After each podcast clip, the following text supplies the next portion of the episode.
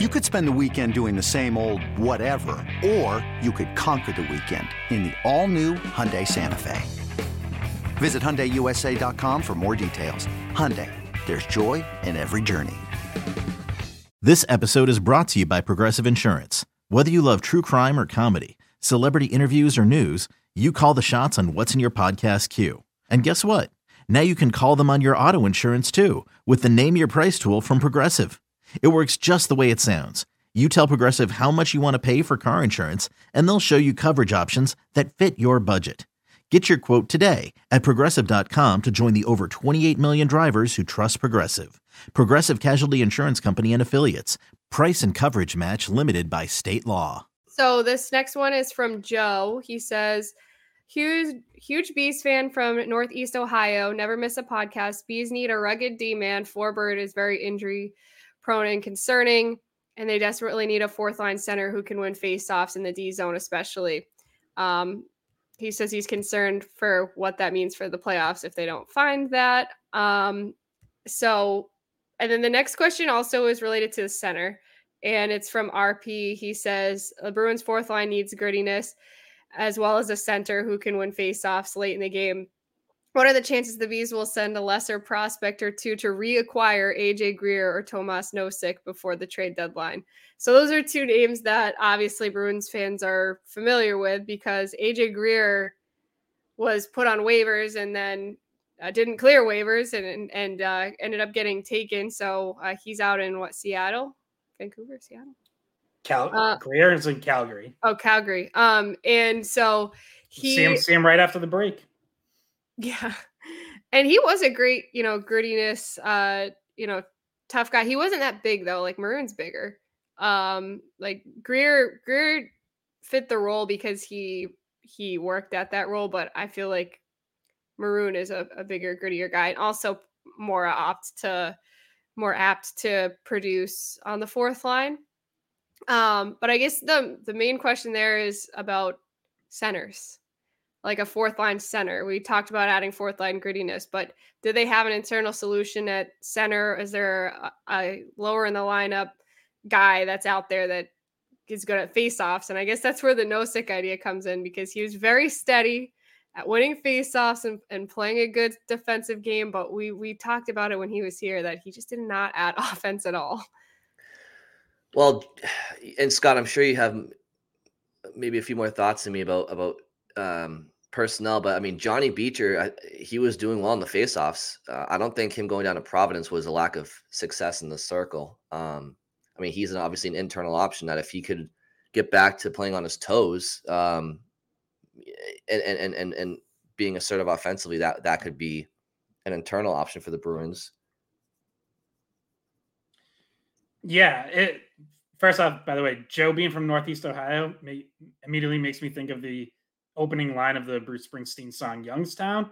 So so thank you for that. Um, one of the greatest protest songs ever written. Uh, so on Nosek, it's worth noting here that um, he's been out since November. He originally had an upper body injury, then also suffered a foot injury and had to have foot surgery. He just started skating again, like within the last week. So before anyone thinks about trading for him, like he has to get back on the ice and show he's healthy. A, a the foot injury that he can skate effectively, and it's not going to be a problem. And B, the upper body injury that he was battling, he wasn't taking faceoffs earlier in the season. So he's got to be 100% recovered from that and able to take faceoffs too. Um, so I kind of think you have to put Nosek on the back burner right now because you just don't know if he's healthy, when he's going to be healthy what he's going to look like.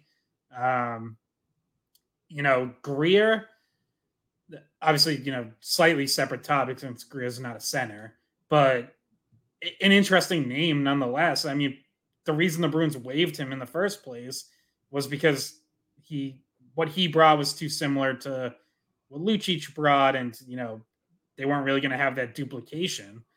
Well, obviously, it didn't work out with Lucic, and he's gone. So, you know, are you as we've talked about, like, are you looking for someone to fill that slot? And Greer in the regular season can do that. we saw even last season, like they didn't play him in the playoffs, and I'm not sure they would this year either. So um, you'd probably prefer someone more like Maroon in that role who has the playoff experience. Um, I have some names for potential fourth line guys or other faceoff guys because, like, like Brian mentioned, you had a fourth line center who could win faceoffs in, in Beecher. The question is, you know, do you think? Obviously, they send him down because there are other things they want him to work on. Do you think he can work on those and get to the level you need him to be at before the end of the season?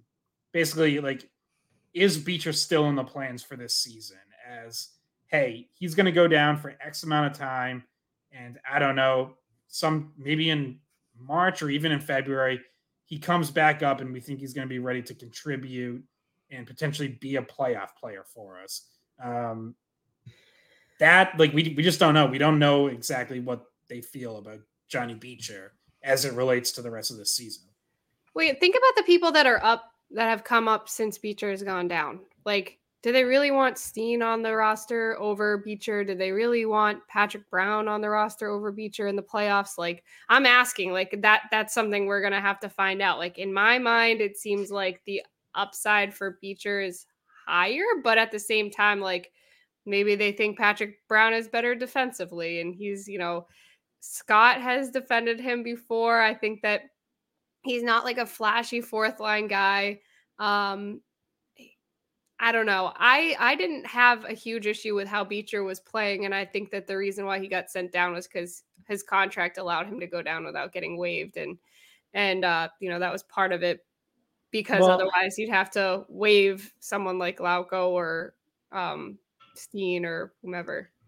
Yeah, I mean, I think there's a little more to than that though, because that when he was the fourth line center, that line wasn't scoring. Like there was no offense there, and and you can put that on the wings just as much as him. It's not all his fault, but I do think it's clear like they they want to look at options that help them produce more offense. And I don't mean Patrick Brown obviously because like he no he doesn't. And my my support of Patrick Brown is is mostly tongue in cheek, just because I think I think he gets way more hate than he deserves. But um like obviously he like I don't think he's well, really you know. Uh, I mean, Patrick Brown. I, I mean, you're not going to catch me uh, you know, talking too much about him, but it is interesting the amount of hate he gets when he's only played like a you know couple handfuls of games. It's like how yeah, it's, it's, not un- like it's the most disproportionate like hate for like, a guy with such like a minimal role on this. Yeah, team. yeah. It's I mean he's like he's like you know barely ahead of you know Maddie Falconer on the depth chart, the equipment manager. Um, but you know one one name I think the the biggest reason I think Johnny Beecher is you know, maybe still in Providence or even went down it's not because of Patrick Brown or Oscar Steen. It's because of Jesper Boqvist. And and I, I, think the Bruins like what they've seen out of him. I think eh, totally different player, but to Scott's point, the fourth line when it was Lauko and Beecher and Steen, which is primarily what it's been since the departure of Lucic, um, or indefinite de- uh, departure of Lucic. That line was offensively anemic. There was no offense. So um, yeah, I mean, I mean, like when the team is healthy, you're looking at a fourth line potentially of Danton Heinen, who has like almost 20 points in the year. Jesper Boqvist, who is showing um, the skill set that made him an NHL player in the past with New Jersey and, and an offensive contributor with them at times. Um, and then Matt Poitras. And, and Poitras obviously is, you know, where he fits best, we don't know. Is he's also dealing with his own injury issues. So I just think like, yes, if Beecher works hard enough, I do think that there's a path for him back to the NHL roster for sure. But it, people aren't giving enough credit, I don't think, to Jesper Boqvist and and why he's kind of earned he's he he surpassed Beecher a little bit, at least in the eyes of the Bruins coaching staff and management, just for the time being. Because if yeah. it wasn't for Boqvist, Beecher would be up here, I think, right now.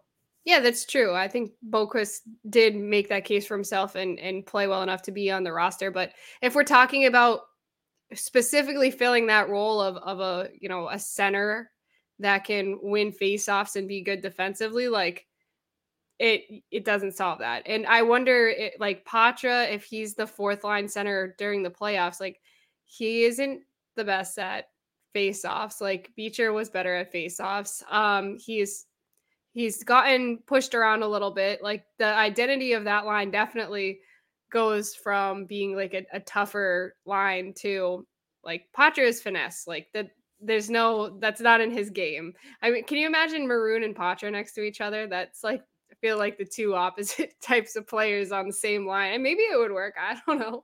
Um, but it just feels like Poitras, the identity of the fourth line probably doesn't have Poitras on it. I know he's been playing on the fourth line a little bit, but if we're talking about a, a playoff team, like I don't really know how you mix all of those pieces together and, and have a successful fourth line. Well, and that's where, you know, maybe it's just a, a different kind of fourth line where it, it is more offensive, uh, you know, starts in the O zone, maybe has some speed um, and more skill. And, and maybe your third line becomes more of an identity line based around uh, Frederic and Geekie, and, you know, whether it's a Lauko who's been there recently, or maybe someone you acquire who fits in there. Um, that's an option too. Uh, a couple, a couple of names though, if you're looking for veteran bottom six, specifically fourth line, probably helps on faceoffs. Nick Dowd in Washington um, is a veteran. He has another year after this at 1.3 million. He's got 13 points in 38 games. Has some playoff experience. Uh, Nico Sturm out in San Jose won a cup with the Avs, good on faceoffs. He, had, he only has seven points in 30 games. My problem there is he's also signed through next season for $2 million, which I, I just think is an overpay for what he brings. So there'd probably have to be some salary retained. Um, then if you aim, aim a little higher, a guy who used to be a fourth liner but has grown in Nashville's lineup since then, Colton Sissons is a player I really like. Uh, he's signed for two more years after this at 2.85, but good on playoffs, uh, good on faceoffs, can play center or wing. He's physical, um, you know. And then th- there's there's other centers or you know forwards who are good on faceoffs, but they're they project higher in the lineup and are going to cost more. Sean Monahan in Montreal, has his name has been out there for a while. Adam Henrique out in Anaheim, you know, veteran, plays center or wing, good on faceoffs. And Kevin Hayes, the, the Dorchester boy in St. Louis, um, you know, could potentially be available. So there's there's my list of, of potential targets.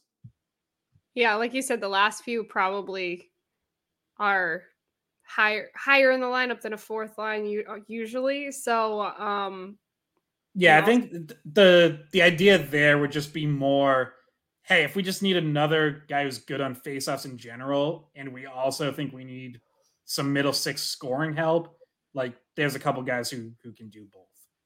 eBay Motors is here for the ride. Remember when you first saw the potential? And then through some elbow grease, fresh installs, and a whole lot of love, you transformed 100,000 miles and a body full of rust into a drive that's all your own. Look to your left. Look to your right. It's official. No one's got a ride like this. There's nothing else that sounds like, feels like, or looks like the set of wheels in your garage. With over 122 million parts, you can make sure your number one ride or die stays running smoothly. So there's no limit to how far you can take it. Brake kits, turbochargers, engines, exhaust kits, roof racks, LED headlights, bumpers, whatever your baby needs, eBay Motors has it. And with eBay Guaranteed Fit, it's guaranteed to fit your ride the first time, every time, or your money back. Plus, at these prices, well, you're burning rubber, not cash. Keep your ride or die alive at ebaymotors.com. Eligible items only. Exclusions apply. Okay. All right, moving on down, we have Duncan who says that um, loves the show, wants to congratulate Bridget on the Beanpot and PWHL opportunities and that you did Thank awesome, you. Bridget. Thank you. Uh, stick taps for you there. Um, he says, I'm loving the offensive showing from the Bruins since Christmas, but I'm concerned they may be peaking too soon. Obviously, love the peaks, but concerned that a valley could be on the way. Um, can the Bees avoid such a valley come playoff time? If not, is the roster structured well enough to handle that valley and turn it around come playoff time if it were to happen? We'll we'll we'll leave it there and then uh, answer that first part. Bridget, you want to go first? Um, in terms of peaking at the right time, see, here's the thing with this is that I just that like I don't I don't gamble. I don't, you know, I I'm not a psychic. I don't I can't predict the future. Otherwise, I would be putting a lot more money on some of these uh these games and and you know I but I I'm not someone who likes to try to predict the future too much. Um and in terms of peaking at the right time, I think that they probably will go through some more adversity here in this next month. We talked about it last episode. Like the schedule that's upcoming for them is not an easy February and and you know March they have to play Toronto twice and they're playing Tampa. They're they're playing they're playing some of the, the tougher teams that have given them trouble. Um, they're they're playing Vegas, right? Com- um, coming up after the break. So they they're playing good teams and there's no way they're skating through that uh, I don't see them just like plowing through the schedule that they have in February. So, yeah, they've had a good stretch here right before the break. I think it's good to give them confidence and you want to see them use that confidence, but also I think there's going to be a few more learning moments before the playoffs and to be peaking in January still gives you time to like have a few more struggles before like we're not really talking about trouble unless we're talking about like a big dip right around March and April. Like those are the times where you don't want to be seeing that dip. Um, but there's still time for some ups and downs in the season before we're we're hitting that kind of level of concern. I don't know if you guys agree with that. Yeah, the, they have two games against Edmonton late February, early March too, and the the Oilers just simply don't lose anymore. Um, so yeah, there's there's one more Western road trip in there yeah, there's there's to be another valley dip, skid, whatever you want to call it. Um, I don't think they're just to plow through the final two plus months of of the regular season, and, and that's not a bad thing. Like it's probably it's probably good for them to have an, at least another hiccup to to have to grind through and, and overcome and pull themselves out of at some point. Like that's those are good things to to go through as long as you do pull yourself out of it, right? If it uh, if all of a sudden it lasts two three weeks and you know you're two and eleven over your last thirteen, like that's not good. That there's there's nothing good to be gained from that. But if you go, you know, one and three, one and four, and then turn it around, like that's fine. And you know, so yeah, I, I wouldn't worry about them peaking too early to get to the heart of the question. I I generally don't really believe in that kind of stuff. Like you you just try to grow your game and get better throughout the season, period. And what whatever peaks that leads to, like you're not going to intentionally lose because oh boy, we've been winning too much. Like it, you, you just try to keep getting better. Well, what about the second part? The president. Well, we're back to the president's trophy curse uh, being brought up and because the Bruins are once again, well, they're tied for first in the entire league, um, and they're first in, in the conference. So we we had this conversation last year, and I feel like I got in arguments with people in the office about like how stupid the curse was, and then then of course when they don't win the Stanley Cup, well, I told you this is a curse. Like no, that's another thing. I'm not a psychic, and and I I don't believe in the curses either. I don't know. I mean, I, I think and real quick, just to touch on that that that first part. Um, the the year the Bruins won the Stanley Cup in 2011, they lost 10 of their last 18 games uh, heading into the playoffs. So, like, it's possible. Like, also, like some teams, some teams also stumble into the playoffs and then get hot in, in round one and never look back. So, it's more about just having the, the, the maturity to just when the playoffs come around, you yes, you want your habits to be uh, strong heading into the postseason, but ultimately, once that puck drops, you gotta you gotta you gotta enforce those habits all over again anyway. So, um, yeah, it, it just I think this team does have the mental maturity and and and, uh, and mentality to to implement that in the playoffs. If not for just learning from last year. Um, Bridget, as far as the the President's Trophy curse, I think I'm with Scott. I don't believe in curses, but I do think that um, it's not even so much the fact that they finished first last year. and and broke all those records, it's that the media and everybody uh, and their mother talks about what if they choke, and it's I think it's more the outside noise that gets into the locker room than it is actually winning the league in the in the regular season. Um, obviously, that outside noise comes because you win the league. Um, but like I don't think it's because they were better than everybody in the regular season. I do think sometimes bad habits creep in. Um, and I don't think the Bruins are playing desperate hockey like some other teams were, i.e., Florida, trying to make the playoffs last year. Um,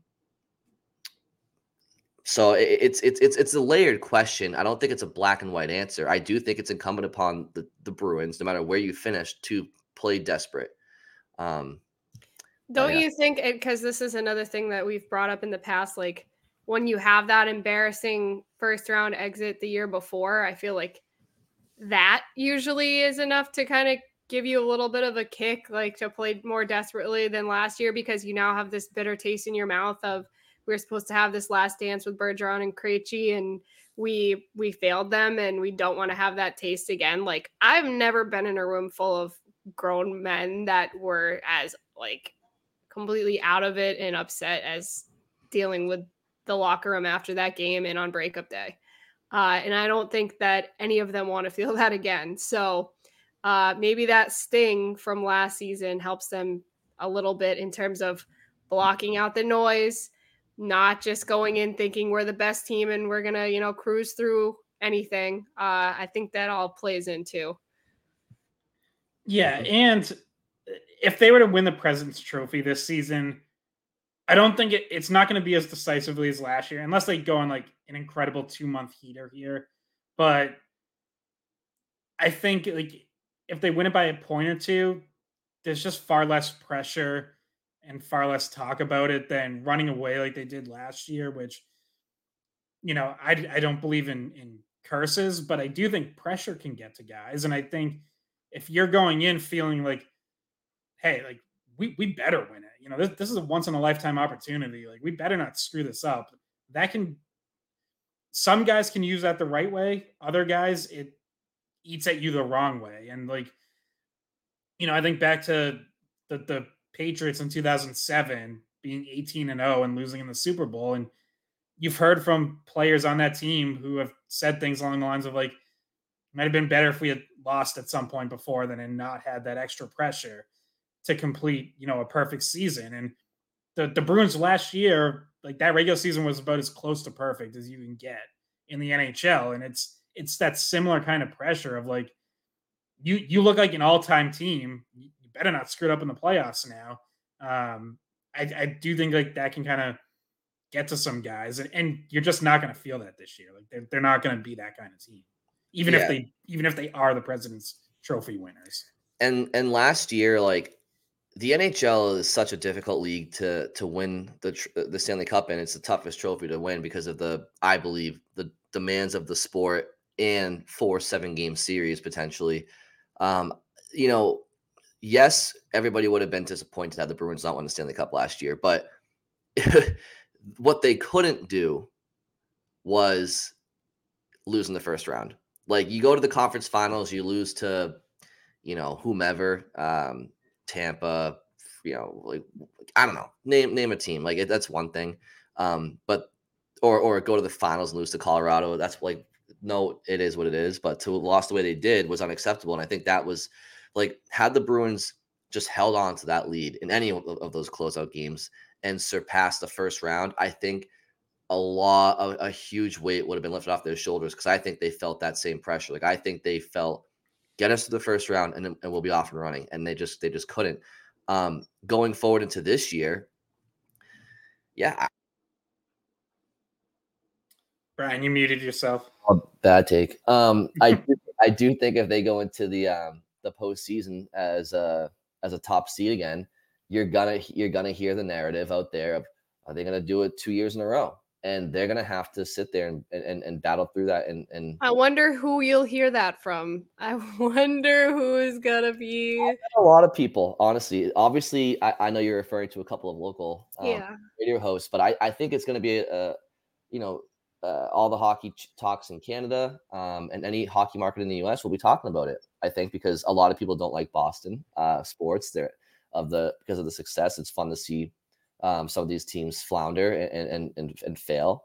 And, and, it is it, it is a storyline, right? Like, can they redeem themselves? Um, they're gonna have to they're gonna have to you know do that. I think. Um, all right, Bridget, do you have the next question in front of you? I have it up. Yeah. Um. Well, I do. We want to go to the next one. I can read it, but I feel like we kind of already got to it. Um. Uh. This is from Chip, who uh, is a Detroit Lions fan. So we're sorry. Sorry, Chip. Um. uh. So his Bruins question uh, says, uh, "I'm very concerned with the Faceoff.com playoffs, especially during shorthanded or power play situation. The eye test tells me the they struggle with this. Scott, please stat me up if wrong. Um, and these face-offs are often the difference between winning and losing a game in a series. Overtime games come to mind. Um, and I feel this group will be in a few of overtime games in the playoffs. So um, I don't know, Scott, did you have the the face-off stats like where the Bruins stand in the league in terms of like win percentage? Yeah, and I will say not as bad as you would think. Uh, on the power play, Bruins are 58.8%, which is seventh best in the NHL. And shorthanded, they're 45.6%, which is 11th best in the NHL. Um, if you're wondering how 45.6 is 11th best, it's because pretty much every team loses more than they win shorthanded because you just don't. Not only are you outmanned you know, five on four in general, but you're outmanned on faceoffs. The team on the power play can have an extra guy diving in to try to win it back, whereas the shorthanded team can't overcommit an extra body like that because then if you if you lose, you immediately have a two on one somewhere, and and that's not good. So, um, yeah, they they've actually been at least fine, better than fine in terms of special teams faceoffs. I also looked up defensive zone faceoffs because that's obviously important late in games too. 51.7%, which is 10th best. So yeah, you're not in, you're not as good in any of those areas as you were when you had Patrice Bergeron, who of course was the best faceoff guy in the league. But they're they're keeping their head above water, and that's because you know a lot of those big draws are getting taken by Charlie Coyle or Pavel Zacha. Um, and those guys are both over 50%. They've, you know, they're not one among the best in the league, but they've been good on faceoffs for the most part. Hmm.